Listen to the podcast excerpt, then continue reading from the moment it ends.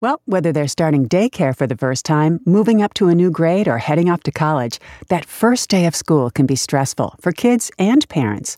Joining us is Dr. Brittany Peters, a psychiatrist here at Prisma Health, to offer some advice on how to make the back to school transition easier. This is Flourish, a podcast brought to you by Prisma Health. I'm Deborah Howell. Welcome, Dr. Peters.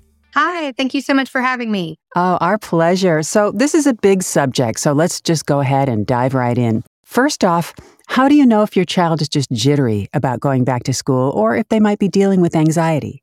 I think first, I'd just like to point out that anxiety in new situations is completely normal. So, we all have anxiety when we aren't quite sure what to expect next or what's coming around the bend. So when kids are headed off back to school, it's a good idea to just kind of check in with them. How are you feeling?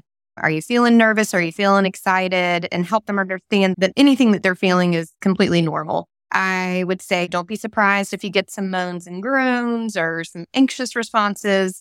But if your kid's really having trouble doing their usual activities like eating or sleeping, if they're complaining of having frequent nightmares, if they're not able to turn their attention to activities that they would typically enjoy or have fun doing, those are things that we might want to look at a little more closely and consider, you know, are they having more anxiety as opposed to just kind of back to school jitters? Sure.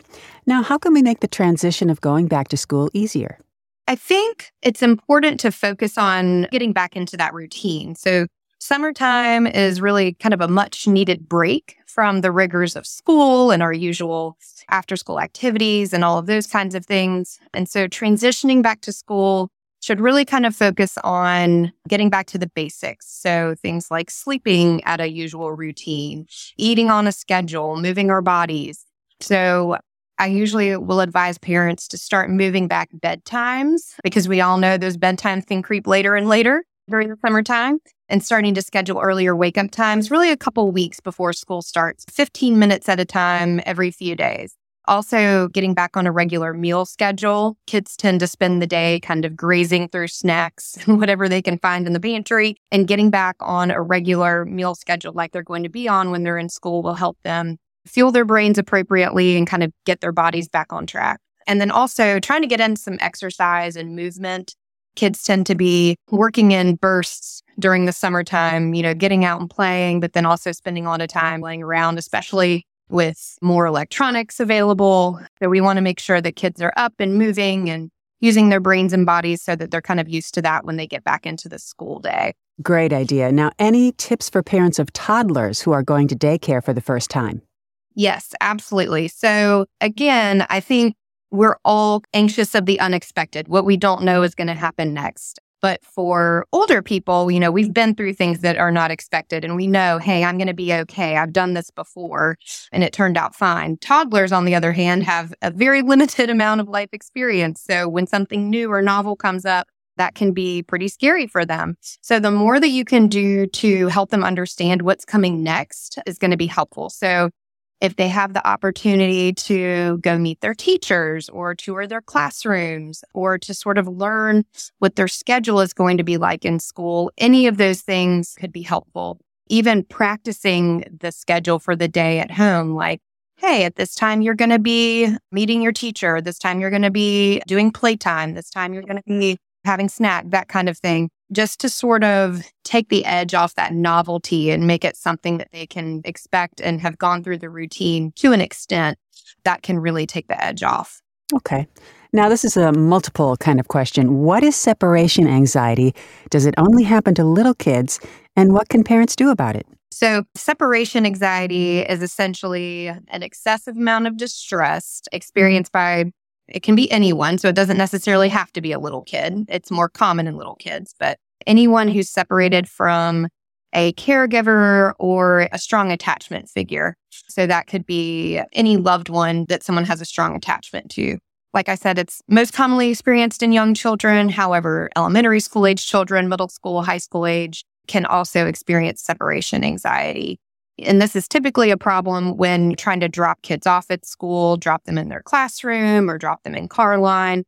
And it can be helpful to have kind of a transition plan in place. So these are the things that we're going to say to each other on the way out the door, or we're going to hug and say goodbye and then I'm going to leave. Again, it's that knowing what to expect, what's the routine going to be can be helpful. Also, I always recommend not prolonging that drop off period. So if you're taking your little one into their classroom, we're not going to do one more hug and one more hug because then the child will then say, Oh, if I keep asking for one more hug, I can keep mommy or daddy or, you know, whoever in the room with me. So that's important also. The other thing that I recommend sometimes with kids that are struggling with separation anxiety is allowing them to have a transitional object. So what that is is something that they can keep with them or hold with them that reminds them, "Hey, mom and dad are coming back or grandma's coming back or whoever the caregiver is." And so it's something that their caregiver gives to them at drop off and then they give back to the caregiver when they get back home. So for young children that could be something like a blanket or a stuffed animal that obviously doesn't work as well in older kids. Mm-hmm. So things like a bracelet or a small picture or something like that can be helpful for separation anxiety as well. Okay. And what are some common struggles you see among elementary school children, and what advice do you have for those?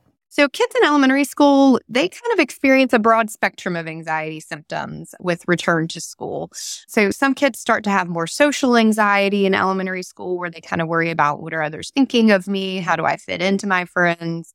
Some kids are having performance anxiety about their academic or still that separation anxiety.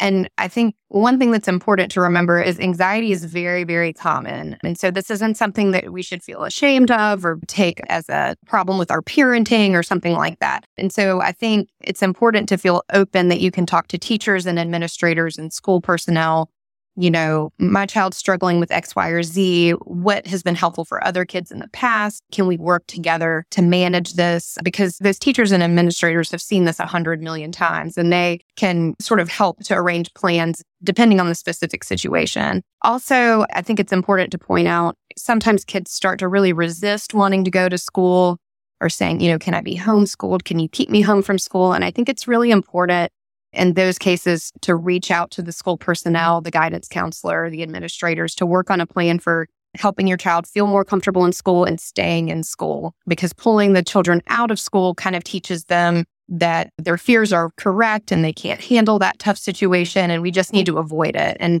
I think an important lesson for everyone regarding anxiety is that we can also experience anxiety, but also learn to manage it and deal with it in a way that's healthy and appropriate. Sure. And now, maybe the most challenging why is middle school such a stressful time for kids? Oh man, yeah, I think we've all all been there. So middle schoolers are developing all kind of at different rates. So kids are just physically, socially, emotionally, they're all over the place. They're all at different levels. And at the same time, they're kind of trying to figure out how do I fit in with everybody? And everybody is so different from me. And so that can be very stressful. And then again, logistically, middle school things are different. They might be changing classes for the first time. They might be getting put into different academic tiers for the first time. And all of those things can create stress. And so I always recommend in middle school, don't be afraid to ask your kids how things are going. Let them know it's okay to talk. Again, you might get some eye rolls. Leave me alone. A lot of that is very normal. However, it does plant the seed hey, I'm available. I'm here. I'm open to hearing anything that you need. Okay. And, you know, I'm going to have to ask you how can parents help their teens manage the pressures of high school? Yeah. So, again, I think I would stress the importance of open communication. What I hear the most from teens is that when they're trying to talk to their parents, the parents are constantly trying to give advice. And I think as a parent, it's tough to hold back on giving advice because you want to help your teenager, you want to give them your experience and try to help them navigate the world in the best way possible. But sometimes kids just kind of want to talk and be heard. So letting them talk and getting curious about how they're feeling and why. And if you want to give some suggestions saying, would it be okay for me to give you some suggestions from my experience? That can go a long way in keeping kids kind of shutting down. That's not to say it's not important to have rules, boundaries, consequences for risky behaviors, which can certainly come up in those high school years. But, you know, as far as that's concerned, I think it's also best to discuss expectations around behavior ahead of time and kind of work together collaboratively on what's going to happen if, I engage in this behavior, what can I expect as a consequence on the front end? Everybody's kind of on the same page. Okay. Here it is. Finally, your student is heading off to college. How can we help them? Because you know they need help during this very difficult transition. Yeah, that's a big transition for sure. And I think acknowledging to your student that it's okay to have mixed feelings. Like this is an exciting time and there's lots of graduation parties and there's lots of, oh, congratulations. We're so excited for you. We're so proud of you that sometimes you can feel like, oh, maybe I shouldn't be feeling anxious. Maybe I shouldn't be concerned about this. So putting up front, like it's normal to feel both excited and nervous at the same time or all nervous or any of those things. So I usually tell parents, you know, if you have a student who's already had some level of anxiety or depression in high school or even earlier, help them recognize what their warning signs are. These are signs that stress might be becoming a lot for you or the anxiety might be becoming a lot for you and help them understand what they can do. So most colleges and universities do have student mental health centers. So identifying those ahead of time. So if you do get in a tough spot, this is what you can do and you can access that pretty easily. And then also, I think it's important to remember that if your student had any kind of accommodations for learning or anxiety or depression or anything like that as they were going through school, those accommodations still hold true in college and university settings. And I think it's important for kids to feel comfortable knowing that those things will still be in place, reaching out to the student help centers to make sure that those accommodations are still going to be carried on throughout college as well. I'm sure they had them when we were going through college, but it's so wonderful, all the resources that students have these days. Yes, it is definitely wonderful. And I think it's important. People just have to remember they exist. and yeah. so they have to ask for them. Yeah. yeah. Like it would never have occurred to me in college to seek help if I were anxious. You know, now it's kind of more normalized, right?